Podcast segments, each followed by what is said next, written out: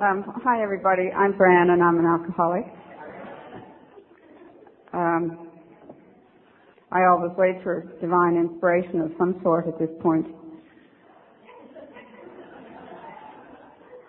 Um, I should say that I'm probably the the um, abject contrast to John in that um, my life has been quiet and sad and anxious and full of worry and not one word has been expressed.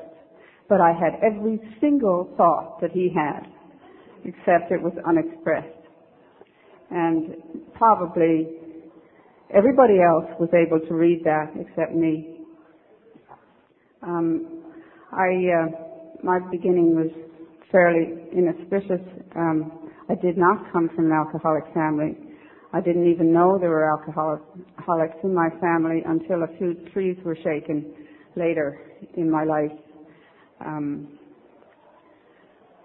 I would like to say that I also had an advantaged childhood. Um, I have the one thing you know about. I hesitate. I just to use the word old timer. Um,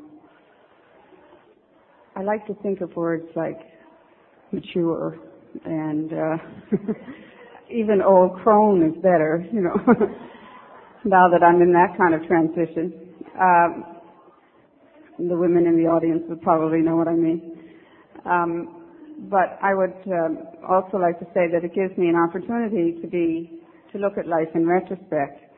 And um, I, I do know that um, I, although um, I say that I had an advantaged childhood, um, I've come to know with uh, the opportunities I've had by being sober that I've also been able to look at some elements of my life that have probably led me to where I am today. And um, I do know now that I really did come from a dysfunctional family. I didn't think that I shared that with you either, but I do know that today. The um, the other thing that I'd like to say is that I kind of popped out as a little scared rabbit, and uh, born to little scared rabbits, and um, so I grew up in an environment of uh, don't try anything with a whole hell of a lot of worry. Don't try anything new if you don't think you're going to succeed. Um, uh, don't talk about anything that you may feel, especially if it has any implications um, on anybody else's life. Um, uh, don't stand out. Um, don't reach. Don't stretch. Don't do any of those things. Just for God's sake, stay safe. And I think that this is really some, this is the, this is, you can well imagine under those conditions because that isn't what life is, as John has just said. John gives, um, life gives us pleasure and it gives us pain and it gives us joy and it gives us despair and it gives us all those, those, um, um, contrasts.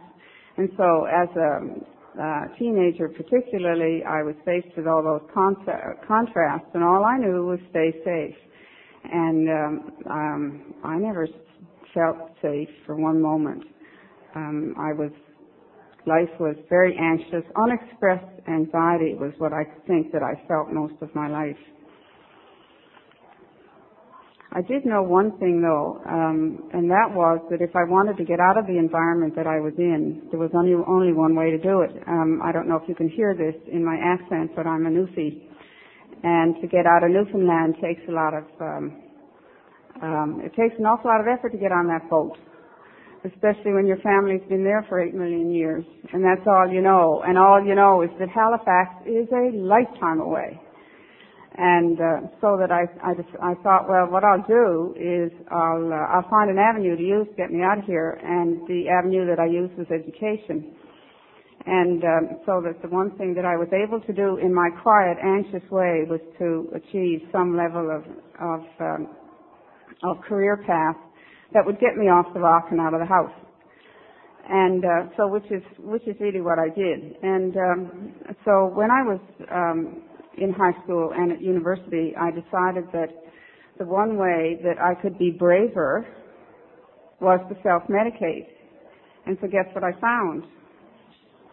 I found the answer to all that. And what I found was that not only I could get, I was underage, and so not only could I get this medication, but I could get it anywhere at any time. And in Montreal, where I went to university, I could get it at any time of the day or night. And it was absolutely wonderful. And so that I drank my way through university. By the time I got out of university, I was able to then support my habits financially. And so I drank then from until I was about 35. Um, nothing changed in my life from the inside. Nothing much changed from the outside, except that with this medication that I was using, um, this alcohol, and although I did try other methods of medicating, there was nothing that could touch alcohol. And I know now, because when I arrived here, everybody told me that uh, that um, I just I was just real lucky. I had the right kind of body for that kind of medication, and it really really worked for me.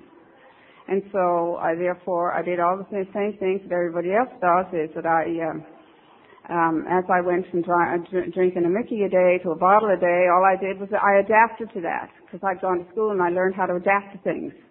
And so that one of the things that I did is I bought bigger purses. And, uh, you know, um, I had, um, um, you I learned living skills that um, allowed me to carry on through life as a drunk. And uh, um, I don't think that I drank any less probably in the beginning of my drinking than I did in the middle of my drinking. I just always drank a lot, always, and uh, consistently.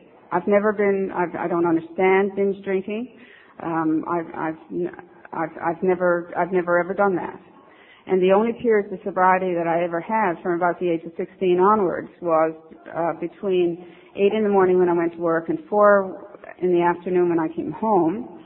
Um, and I've usually drunk enough during that period of time just to, you know, the old tricks of you can use to keep your alcohol working for you during the day when you're about to go into withdrawal.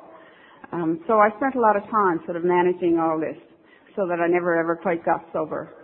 And I managed to drink for a long time this way and work for a long time this way. I uh, displayed uh, certainly all the behaviors that anybody has during that period of time. And any time I stopped drinking, guess what happened?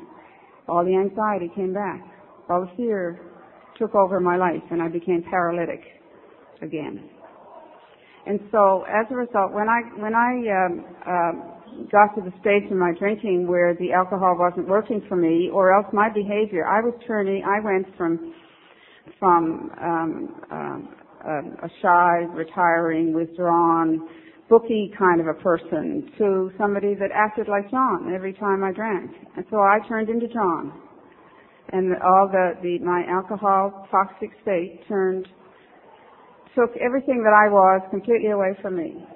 Not to mention my activities, but it took my whole personality. Anything that I had brought. I couldn't go to courses anymore, I couldn't use my head anymore, I couldn't do any of those things anymore and it just took away my life completely. When um, I got to the point where I really was unemployable, um, which was a problem for me because I had not developed life skills around um, uh, getting booze without my employment. I didn't quite know how to do that because I'd sort of managed to work all the way along. Uh, then I started to get a little bit distressed and began to have panic attacks and all the kind of things that go along with with with almost going into withdrawal.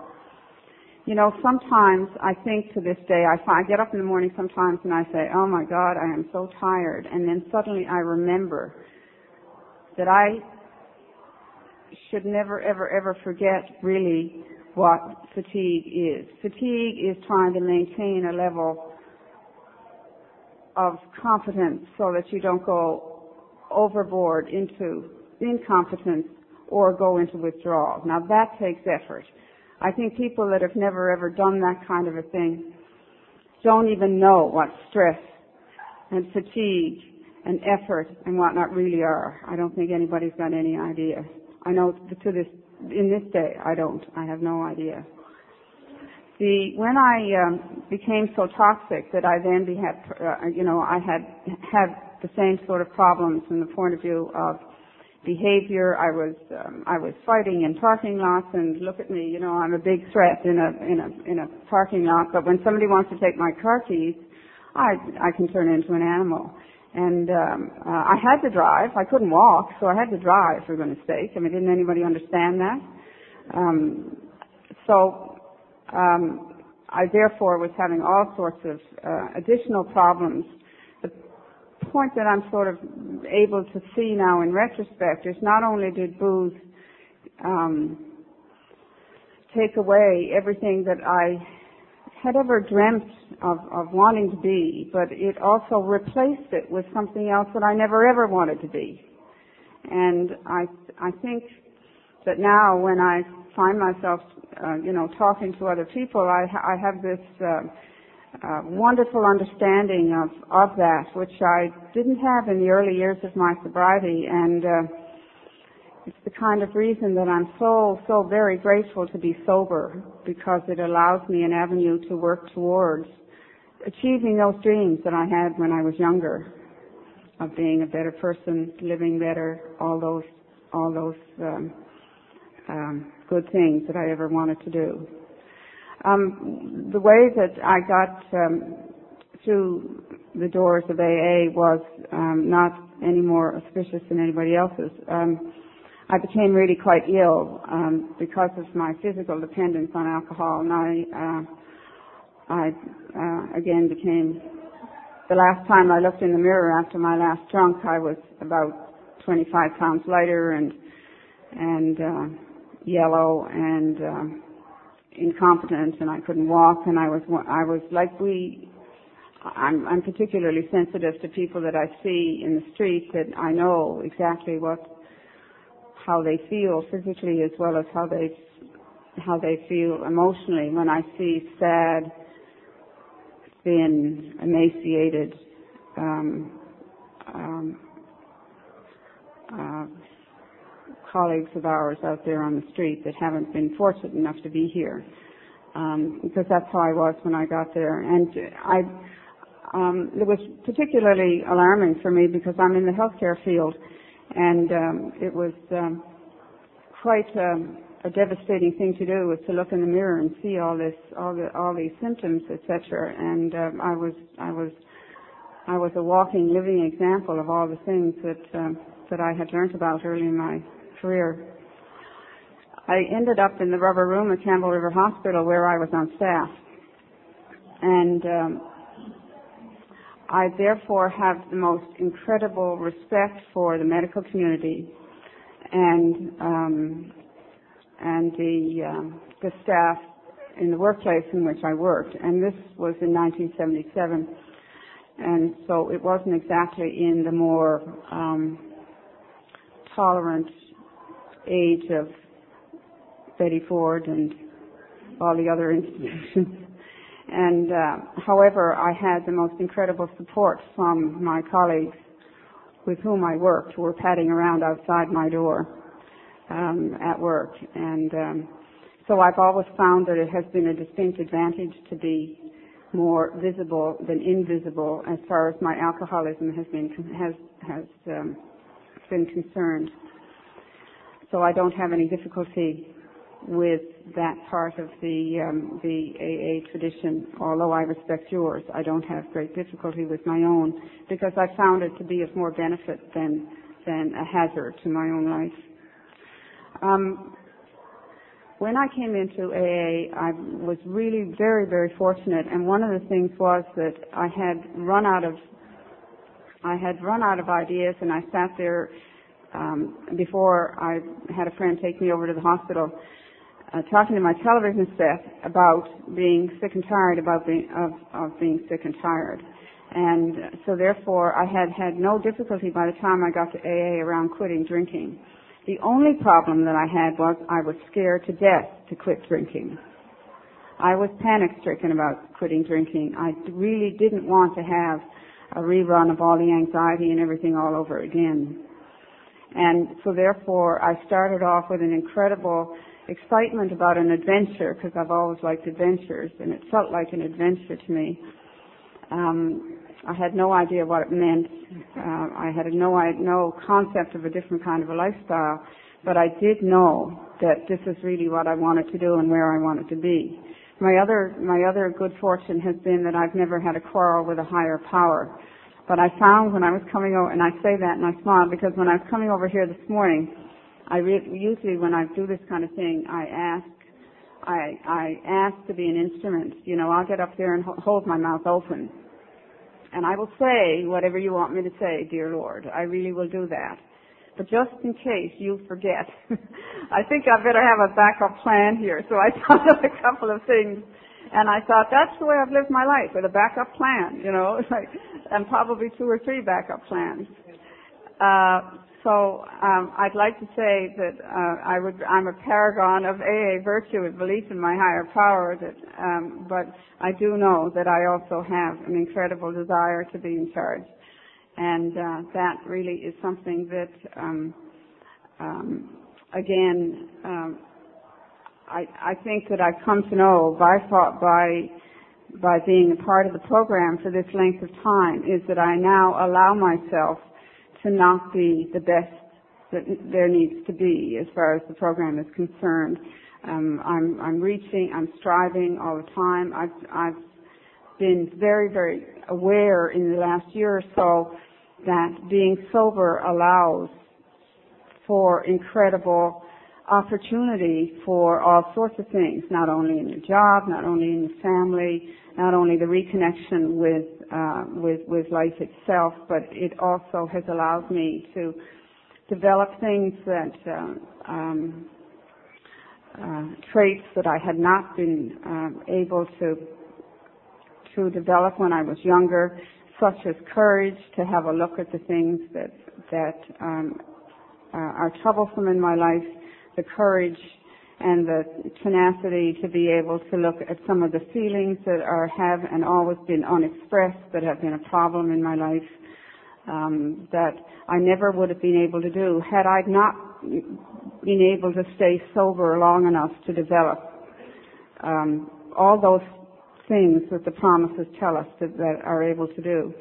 I too am another one that can stand up here and say that I've never felt happier in my life, I've never felt more content in my life, and I've never felt more proud of what I've been able to achieve in the last few years as far as as far as personal growth is concerned. And I owe it all to sitting around at meetings. I owe it all to all the people that I've called uh, at any time or the day and the night.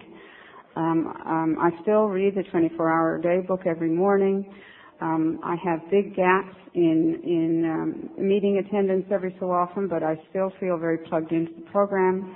Um, I um, I work with a lot of people that are active drinkers, and I work with a lot of people that are also recovered alcoholics. And um, I'm I think that probably if I felt anything quite strongly, I think one of the things I don't know whether it's a I don't know whether it's a woman thing, I don't know whether whatever it is, but I know that one of the things that I feel fairly strongly about is that early in the program we spent a lot of time and Rebecca and I were just talking about the early or old days a little bit earlier, that, that I know we spent a lot of time worrying that we weren't doing the program right, that we weren't doing enough, we weren't going to enough meetings, we weren't going to enough, um, um, we weren't reading enough, we weren't, you know, we just weren't doing enough. And I think that, that one of the things that, that I know today is that obviously that we're, some of us are here. Some of us aren't. But there's some of us of, of, of my vintage are here, and here in this room actually. And um, and so therefore we're an example if we did do enough, and maybe we don't need to worry as as um, newcomers about the enough. What we need to do is to do what this says is to celebrate what we have. The easy my my oh my sponsor used to say to me when I would whinge about not understanding or not getting it or not wanting to or stamping my feet about the program or oh we're all just a bunch of moonies I used to say to her you know and you know nah, nah, nah, nah, and she would sort of always sort of say to me celebrate every moment that you're sober, friend. Remember, that's the reason that you're here on this earth. And I, I, I've never really forgotten that. And so I also leave you with this message of whatever level your sobriety may be at today and whatnot, please celebrate that because that is the gift that we've been given. And um, I truly want to um, uh, congratulate you all for being sober today, those of you that are, that are here today, and uh, hope that you have another 24. Thank you.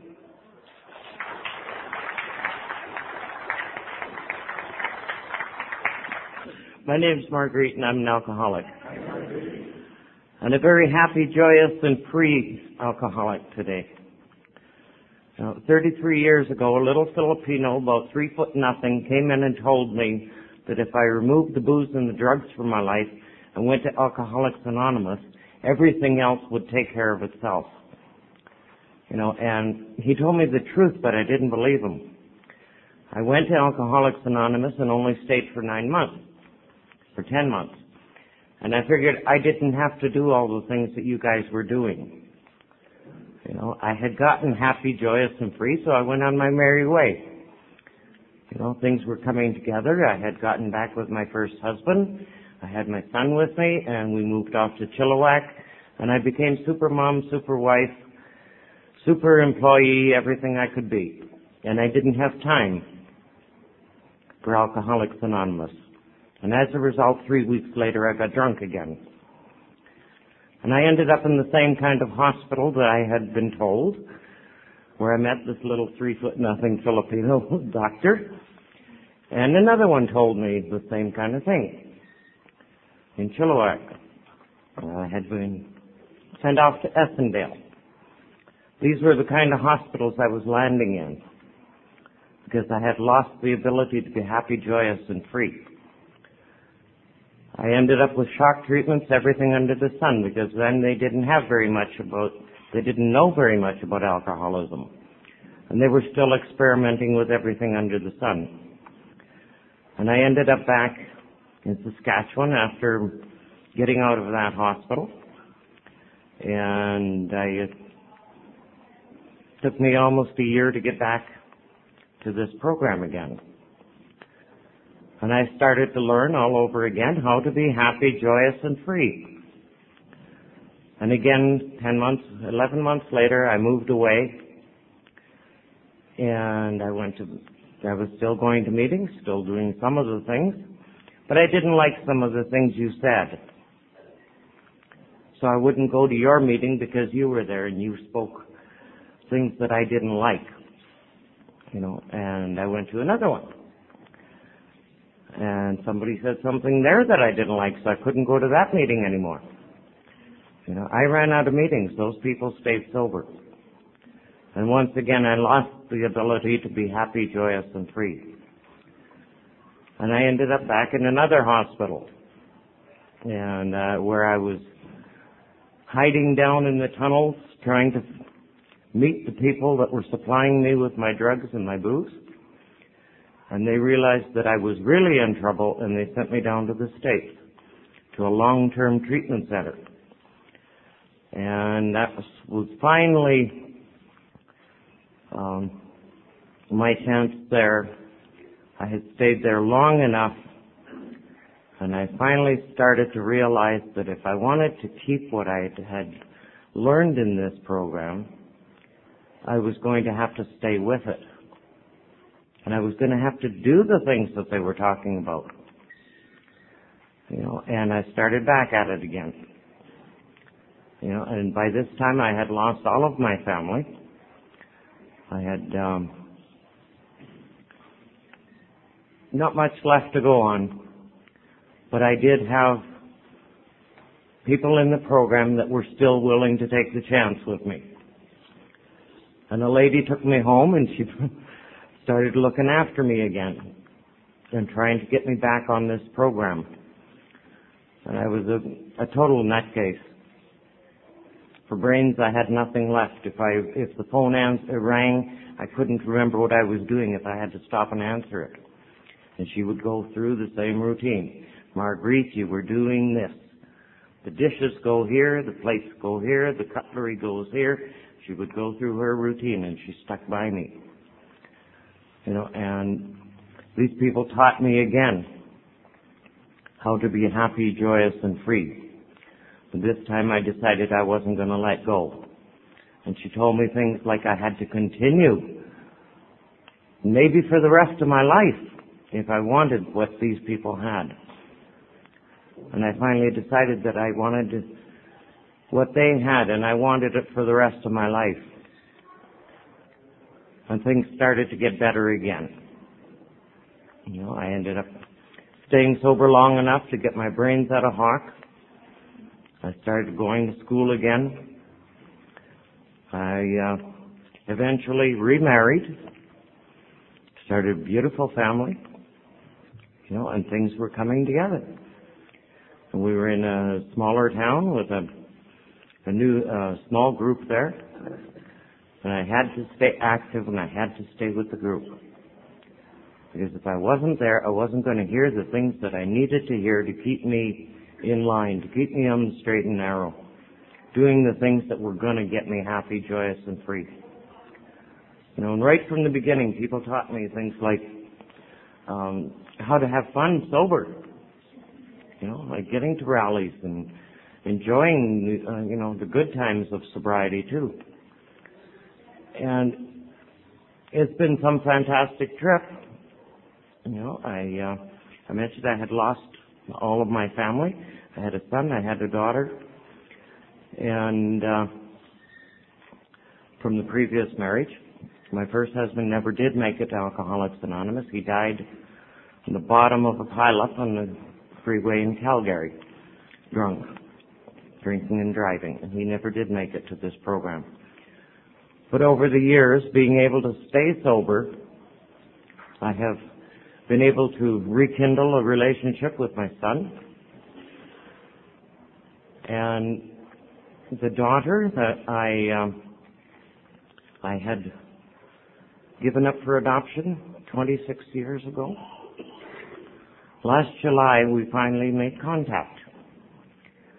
The daughter from this marriage and I we saw happened to watch be watching TV one day, and a, a program came on about the laws changing in Canada and how to be able to find your children that you've lost over the years. And my daughter and I decided to try it. And we applied to this social services in Saskatchewan. You know, and uh, two weeks later we get a phone call. Social worker had found her. She wasn't supposed to, because she did. We were supposed to both have applied, you know, and uh, it turns out that she hadn't applied. She had just applied for some medical information, and the social worker made a mistake. She saw the two names and she made contact. And that July, my daughter was flew out here, and she stayed. And just a couple of weeks ago, the son that I had from uh, from that marriage, he lives in Vancouver, and he's been in a lot of ups and downs and a lot of problems, a lot of trouble.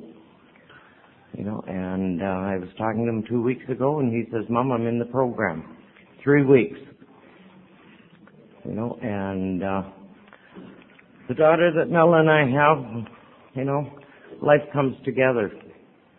We have two beautiful grandchildren, and she's doing, you know, super well in the in the area.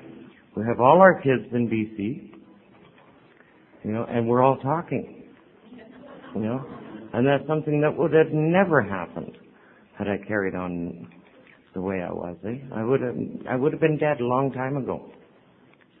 You know, so today I still have to do same things that brought me that happiness, the joy, and the freedom that I learned, you know, right from the beginning, 33 years ago, the first time I went. I still have to keep in touch with my sponsor, who is moving closer and closer to me. She's now made it as far as Calgary. You know, maybe we'll get her on the island yet. You know, and uh, I still have to get to my meetings. I still have to stay active because if I don't, it's just like my my schooling. I forget what I've learned. I don't know about you, but I don't remember a damn thing that I learned in things like you know, um, in science in school. You know, how much of that uh, I never used it hardly, so I don't remember it. But my math that I use on a regular basis, I remember it. You know, the spelling I remember because I'm using it on a regular basis. And that's what I still have to do in this program. Is use it on a regular basis in my daily life, at work, at play, wherever I am. If I want to keep on being happy, joyous, and free. And it's the only way that I'm going to keep on that way. Because I tried the other way. I went out twice as a result of it and just about didn't make it back. And I don't want that to ever happen again. And I know the only way I can do that is to keep uh, stay here. And I'm still learning from the people in this program. You know, a 26 year old daughter that I never knew before. You know, what do I know about 26 year old kids in the 19 you know in 1996? These young people in this program are teaching me how they think, how they behave. You know, the way they've um, things that I can, you know, um, so that we can sit down and we can talk and we don't have to be fighting. We don't have to do any of that. Eh? We can get to know each other in a loving, kind manner, and it's um, it's pretty neat. You know, she's gone uh, gotten her own apartment. She loves it out here. As far as she's concerned, she's never going back to Toronto. She don't like it out there anymore. And you know, we're still getting to know each other. And she's getting to know her sister and her brother and you know, all of us, we we're able to become a family again. You know, and the only way that can happen, for me, I know for sure, is by staying close to this program. You know, my sponsor told me a long, long time ago to stay close, and I moved in with her. and I stayed sober. You know, and she kept close to me, and I hope to God, I can always stay close to the people that are around me in a daily living and that I can pass on the same kind of help and information that she gave to me so freely and is still giving to me so freely. You know, I've, I've had a, a friendship and a relationship with her that's grown over the years. She's been a total part of our life. Even us getting married, she got involved in that. And she would, uh, you know, it come out on a regular basis in the summertime, all the years we've been living in Grand Forks, you know, and still there, still steadfast, still sober, still t- trying to pass on anything that she's learned and being a friend. You know, and friends like that I have all over this country. You know, I was looking in my telephone book not too long ago, in my little book, and uh, I have 30, 36 pages. There wasn't a, a single phone number in that book that was from the same city. You know, it's just been from right from Toronto to down in the states, all over the place. And I know that I have friends everywhere.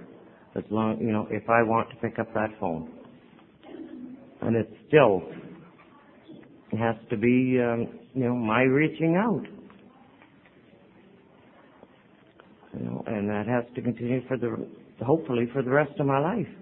Because I love what I have in this program. And the only way I can keep it is by staying here. Thank you.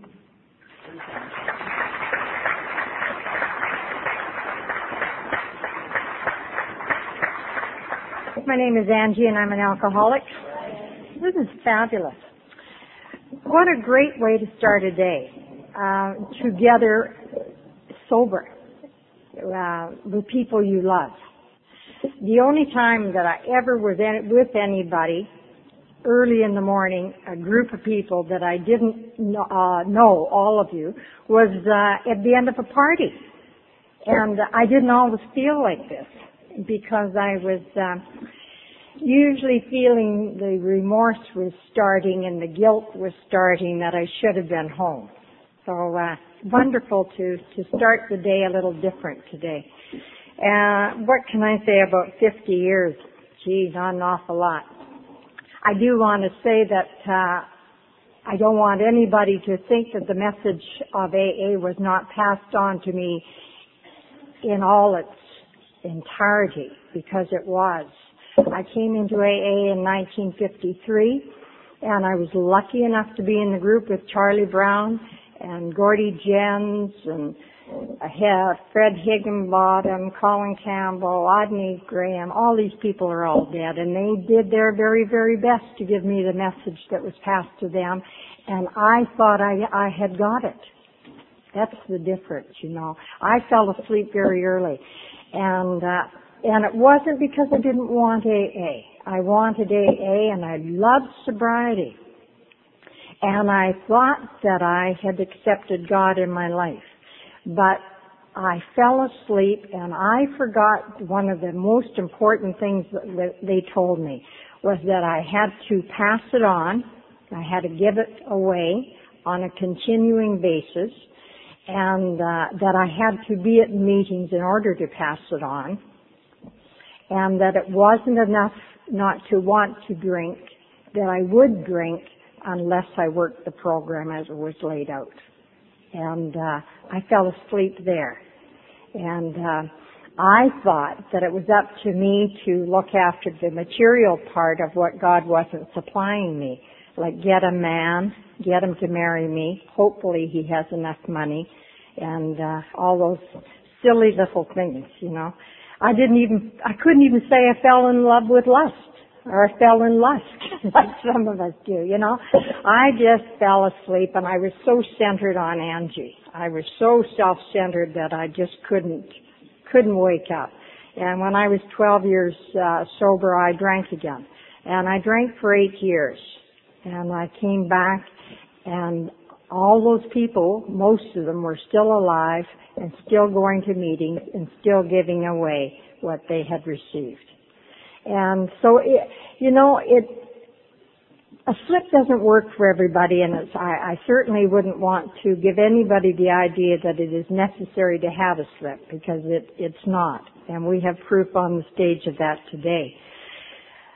But if you can learn a lesson from it, then it's not a total loss. And I learned a, a, very important lesson for me that I am not important, but that AA is. And that I'm not to take myself seriously, but I am to take the program of AA seriously. And that I have a responsibility on a daily basis to give it away. No matter, oof, I hope I don't get emotional. Um, I just got in from, from the work, yeah, about midnight to work on the ship. So I'm a little tired, but, um, I have a responsibility to pass the message on outside of AA, not just in AA, like on the ship. And it really helps me to stay awake, to be aware that I'm the only person, maybe, amongst the passengers and the crew that is in AA, that has heard the message. And the message is love unconditionally. Not love if you do this, not love if you do that, but just love.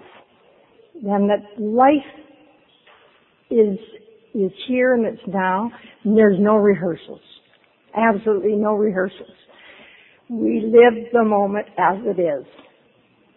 And we either have regrets because we didn't stay awake to receive or to give, or we have gratitude but thank God I didn't miss that. Thank God. And uh, I, I'm so grateful that I got a second chance. The thing about going out and drinking, if you've never done it, is that you find out that now that it's a real possibility. And so that helps you stay awake. Until you've never drank, you come into AA and you think that you want to stay, you can't but there's so many things that you have to do. And if like me, you haven't done them, and you think you won't drink, well, scratch that idea because you will. And so once you've had had a, a slip, then you know it's a distinct possibility it could happen again. And so that's what really keeps me on my toes. Really want to know if you think I'm in trouble. Because God, I don't want to go out that door again. I want to be here until you throw that dust in my face and say, well, she made it. You know? Uh, to me, joy is the most infallible sign of the presence of God. And I really feel joy when I'm around AA, when I'm around alcoholics. You know, sure we have some low points in that, but they, they pass, you know, and if we get through it together, then we're all stronger together. And, uh, I've been so lucky to have had really solid, strong people in my life. And some of them have only been in AA for a short time. Months. But already God is giving to them and they are, they're giving it away. So anyhow, I, uh, I'm looking forward to this rally, to hearing a lot of good things. Um, I'm grateful that the shift has changed, and uh, so I'm home for weekends now, and that's that's a plus for me. For many years, I, I missed out on some of these rallies and that. So it's almost quarter to eleven, and we're this meeting is to be closed at quarter to eleven, right? So you want me to fill in the last five minutes? well, what can I say? The, my tongue is starting to stick to the roof of my mouth because I haven't had a drink and I always need a drink. It's empty. Doug, I had two of them, one for each hand. Uh,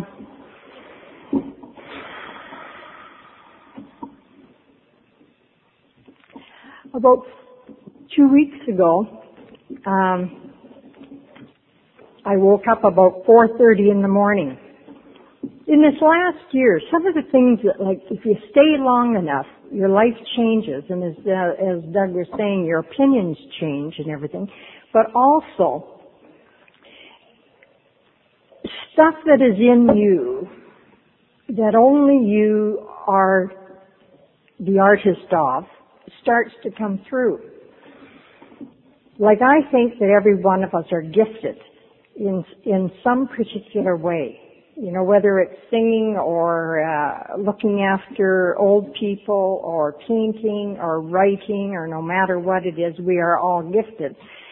And uh, I know I can only speak for myself, thanks Jude, but I uh, I think that we block our gift.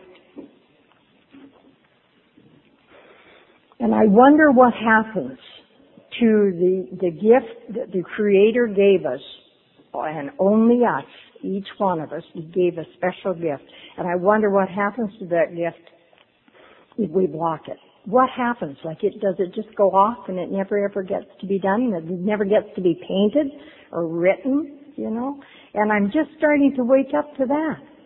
And so about two or three weeks ago, I woke up at 4.30 in the morning and something was going through my head and and I bought a scribbler a long time ago, 20 years ago, uh, almost when I came back, I was told to to keep a daily journal about how I was feeling and what I was doing because they said it's an excellent way of telling where you are if you write every day how you feel and where you're at and what you've been doing working wise on the program, then when you get to a point where you're down, you can look back in the book to, to the part where you were good and then see what you were doing in the program. And usually, if you're down, you've quit working on it, whatever you were doing. So anyhow, I got the scribbler beside my bed and uh, what woke me up was a thing going through my head and it said, waiting for the life calls through the pain. And at 4.30 in the morning, that really didn't mean an awful lot, and I tried to go back to sleep because I have to get up at 6. But I have thought of that line so often in the last three weeks, and how profound it was, and that that was a gift from God at 4.30 in the morning. Maybe I can write a poem of it some days. Who knows? Maybe somebody else can write a poem of it, you know? But certainly, waiting for the celebration, life calls through the pain. And that's, that was the, that's what was waiting, you know? We thought we were celebrating when we were drinking and living it up. But we really weren't. And we went into a lot of deep pain. Our families went into deep pain. Bosses went into deep pain. Some of the bosses loved us as human beings, recognized our talents and everything. And it was very painful. And everybody was waiting, waiting for the celebration. Life called through the pain. And here we are. We're, we're living, and this is life. You know? Sometimes people talk about the other world, the normal world. I don't think so. I think this is the normal world. The world out there that they call the normal world is all screwed up. You know, it's not spiritual, most of it, you know. It's um the politics and all that sort of stuff, you know. But this this is the normal world. This is how we're supposed to live. To love each other and to love yourself. And so I'm grateful that uh, that life called through the pain for me. Thanks.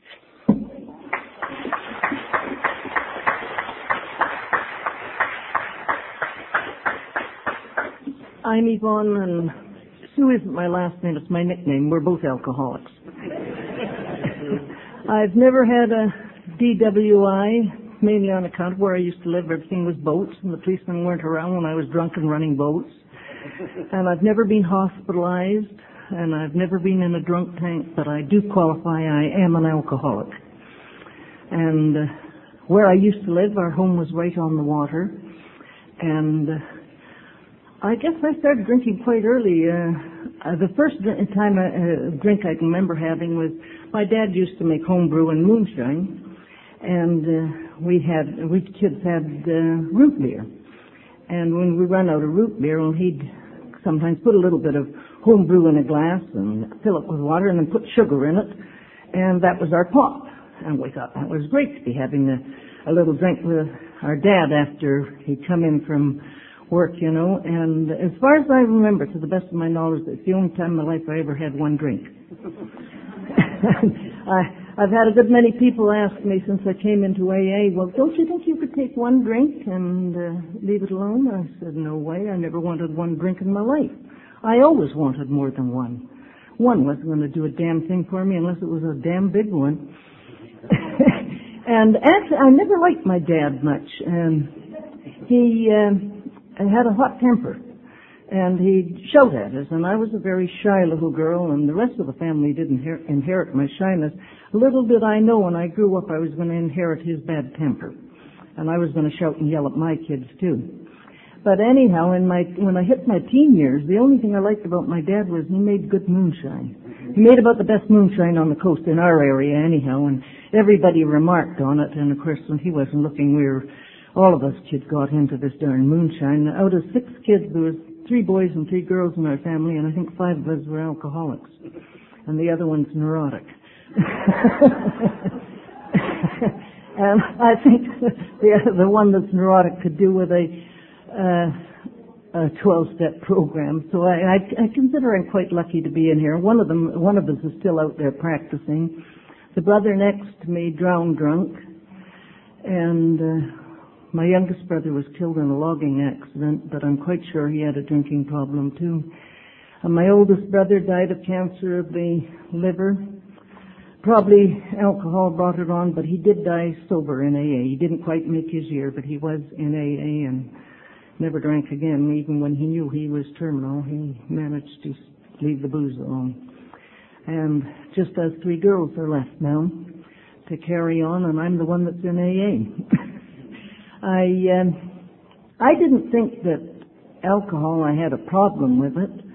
I um, well, it wasn't the loggers. A lot of them drink, and a lot of them drink to excess. I never realized how many of them didn't drink to to excess until I quit drinking and joined AA. But anyhow, um, you know, they get drunk and now, well, you can't fight them. You might as well join them. And uh, of course, my husband he'd use me as an excuse for drinking. Well, I'd drive anybody to drink, and I'd say, "Well, you can't fight him. You might as well join him." And so we both had a built-in excuse for our drinking. And uh, when I I came to Al-Anon first, and I happened to read a, an article in the Toronto Star Weekly on compulsive drinking. And at the time, my husband and his father and our crew had all gone to pick up the mail and freight on the boat, all bought bootleg booze and and came home drunk, and we could ill afford bootleg booze. And I thought, well, after reading this article, that's compulsive drinking. One buys a bottle, the other's got to buy a bottle, you know. And so the, so goes the story. Little did I realize my husband staggered in, he still had part of his bottle left, and he offered me a drink, and I thought, well, you might as well. So I had a drink, and he passed out, and then I had nobody to drink with. Well, that made me mad. Anyhow, it didn't stop me from drinking the drink, but I preferred to drink in company at the time. But anyhow, I wrote into this box number in uh, Toronto, and uh, they sent me some pamphlets on Al-Anon, and one of the first things I read was, you nag because they drink and they drink because you nag. And I thought, God, that makes sense. Well, I'll just quit nagging and then he won't drink too much. so I was quite sure I'd found the cure-all. It's kind of crazy, you know. I was actually blaming myself for his drinking, and uh, so somebody told me in Al-Anon, they said, well, naturally you did because you were told it often enough. You're bound to believe it eventually. And anyhow, uh, when I went to Vancouver, I started going to Al-Anon meetings. And the first one I remember I went to, I was all ginned up, and I couldn't open my mouth. I was scared they'd smell the gin on me. They probably could anyhow, but I was sure if I kept my mouth shut, they wouldn't smell it. And anyhow, I, as I went on in Al-Anon and followed their ideas, I began to realize what an alcoholic was. I always thought they were skid road bums, you know, that smoked cigarette butts that were left on the street and drank bay rum. And I suddenly realized, my God, I must be one myself then. Well, if I'm one, he must be one. Oh my God. I thought this was the end of the world. What are you going to do for fun? You know, you give up the booze, you got to be some way of having fun. And I thought, well, I don't know. I, I tried to be the nice little wife, you know, and in Al-Anon, and there is no way of somebody said that. That's the lady, that's Jack's wife.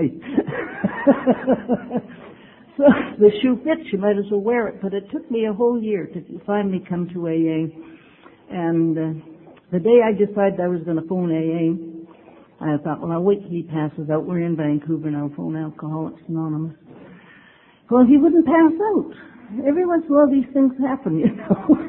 and uh, finally he did, and I phoned AA. And uh, that was when they had this, Lucy was in the, running the AA office in Vancouver. And that she was the only person in there. And she had the most beautiful telephone voice. And I thought, you'd think they'd have an alcoholic on the other end. I figured nobody that was an alcoholic sober could sound that good on a phone. Well, anyhow, we had quite a conversation, and she insisted she was an alcoholic. And finally, I, the next day, I went down to the office and I saw her and decided this is it. I'm going to go to AA. Well, my first meeting was in the old Kingsley Hall in Vancouver there, and uh, I had to have three beers before I could walk over there. And I got there. The meeting was in session. I found a seat and sat down, and my God, I'd left my cigarettes home, and to sit through a meeting without a cigarette. Just happened I sat beside a woman from Beaver Cove who knew the area I'd lived in, and she smoked my brand of cigarettes and shared them with me. I only remember two things about that meeting. And one was the fellow had been to Toronto, to the International in Toronto, and I'd met his wife in Powell River when I went to an, Al- an Al-Anon meeting. And he described that international and he said, you know, everybody has their name tags on and you're walking down the street and you're talking to people from all over the world. And he said he stayed a few days after the convention was over and he said the city wasn't the same. I've since been to three internationals and I know what he means. There's just something about it. If you can ever afford it, go to an international. There's just something about it. The, the feeling is great. And anyhow, the other fellow that I, remembered what he had to say, fellow from California, they were on their way back from the international and they decided to come through Vancouver. And uh, he got up and he, was describing alcoholism. He said, it's like wiping your ass with a wagon wheel. There ain't no end to it. well, I, I thought, you know, that, that's a pretty good description. I'd been on a drunk for three weeks and was trying to get off of it, and I just couldn't seem to make it. Anyhow, those are the things I remembered about that meeting, and uh, I thought, well, now I'll go home, and there was no AA where I lived up there in the bush. There was none at all. Matter of fact, on the North Island, I think at the time there was one member in Port Hardy, and there was no groups up there at all. Now you can go to a group any place at all on the North End. And anyhow, I went home with a man with a bunch of tapes. This girl took me under wing and made me up a bunch of AA tapes. And it took me nine months to get into AA. And, you know, I was sober four months and, well, two weeks. And then I got drunk once a month for sure. And then finally, my last drunk, I went to this dance. We used to have a dance up there in our rec home the end of every month. And we had a bar there. And somebody said, oh, it was my youngest son's 19th birthday. You've got to have a drink to help celebrate, a thing I'm not very proud of. That was my last drunk. I was helping my son celebrate his 19th birthday. And uh, anyhow, I that was the last time I drank. I was pretty good at the party, but the next day, oh man, did I get sloshed. And uh, one nice thing about that drunk Sunday was I remember everything I did. I didn't have a blackout, and I was an absolute ass. And uh, I, I can still remember everything I did and the things I said and everything else. And I did cook a supper, but it got on the table about two hours late. And God knows what it was like. I don't know whether I ate it myself or not. But that was the end of it. The next day I woke up and I, oh God, I had a hangover. I'm not going to drink today. I don't give a damn if the Queen of England or even if Prince Philip comes in. I won't raise a toast to him. I'm not drinking. That's it. And the thing was, I'd been trying to quit for life instead of just for one day. And they all came in early from work. They were doing contract logging. And they said, let's go up Kingcome to get some Oolichans. Well, of course, I like fishing, and away I went, never realizing they were in because they were they were just wanting to drink some more. So I ate all their lunch and drank all their coffee, and they drank beer, and my tongue was hanging out a foot, but I made it through the day without taking a drink. And when we came home with not many Oolichans, but we did have a feed of them, I was able to cook supper. My husband and his friend, they drank theirs, a bottle of rye produced from I don't know where. And I sat down and drank that, and I was able to cook supper, and the next day I got up feeling wonderful. No hangover, and I thought, my God, I made her yesterday under the damnedest odds I can make her another day. and it's been like that ever since, and I've never looked back nor regretted it. There's been a lot of funny things have happened in my life. My husband kept on drinking, and the bar was set up all the time on my kitchen counter. One time an Alert Bay, and we had our boat on the ways. And we're staying in the hotel, the old Nimpkish, and everybody got in our room, a whole bunch of people, they're all drinking, and I was just about ready to break down and have a beer with them. I thought, Jesus, I can't stand this. And something told me there was a member in Port Hardy, so I went over to the telephone and I phoned this member in Port Hardy and talked to him for about 15 minutes, and I came back in and I thought, they, they're going to have a hangover, not me. And it's just funny how talking to another member, but I uh, was doing it as a loner in AA, and I wrote to people all over the world. A thing I've sort of dropped off a bit since I uh, moved to Comox. But at one time I wrote to quite a number of people in Africa and this way up in the North Pole. And uh, it's really interesting. It's amazing what you share in a letter. I've ran into some people or written to some people who were just new in AA. One was a fellow in New Guinea. And I'd sent him a Christmas card uh, it was one of these UNICEF cards that have all the Merry Christmas written in different languages. And all that was on the front was a snow scene and a little kid pulling a, a Christmas tree across the snow. And he was just uh, newly sober in AA when he got this Christmas card from me. And he said that buoyed him up. Christmas was coming and he got it just before Christmas. And he said when he got that card, and of course I wrote a little note of told my life story on there in, in three words, I think. And anyhow, he um, he wrote back, and uh, years later he wrote to me, and he told me that quite often their mail was drowned when he got, uh, and uh, his letter he'd written to me had been undoubtedly wet, but it was readable. And he said, I can still remember that Christmas card you sent me that first year that I was sober in New Guinea. And he said it got me through Christmas.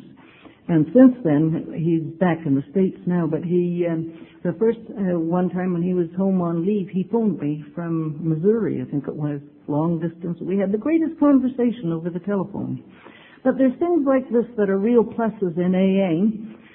But one time, my husband got drunk when I was still, I was sober in AA. Was getting towards the end of his last drinking. And I was We'd been over and got our mail and freight and groceries, and I'd put it all away, and I was reading the Old Star Weekly as usual.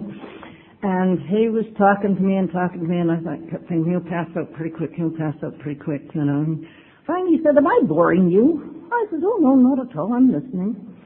And he says, I don't know how a sweet little old thing like you ended it can put up with a lemon like me. Now I didn't get this from Al-Anon or AA. I said, oh, you just acquire a taste for lemons. well, that's something you don't tell an alcoholic when they're in their cups. Anyhow, he did finally pass out.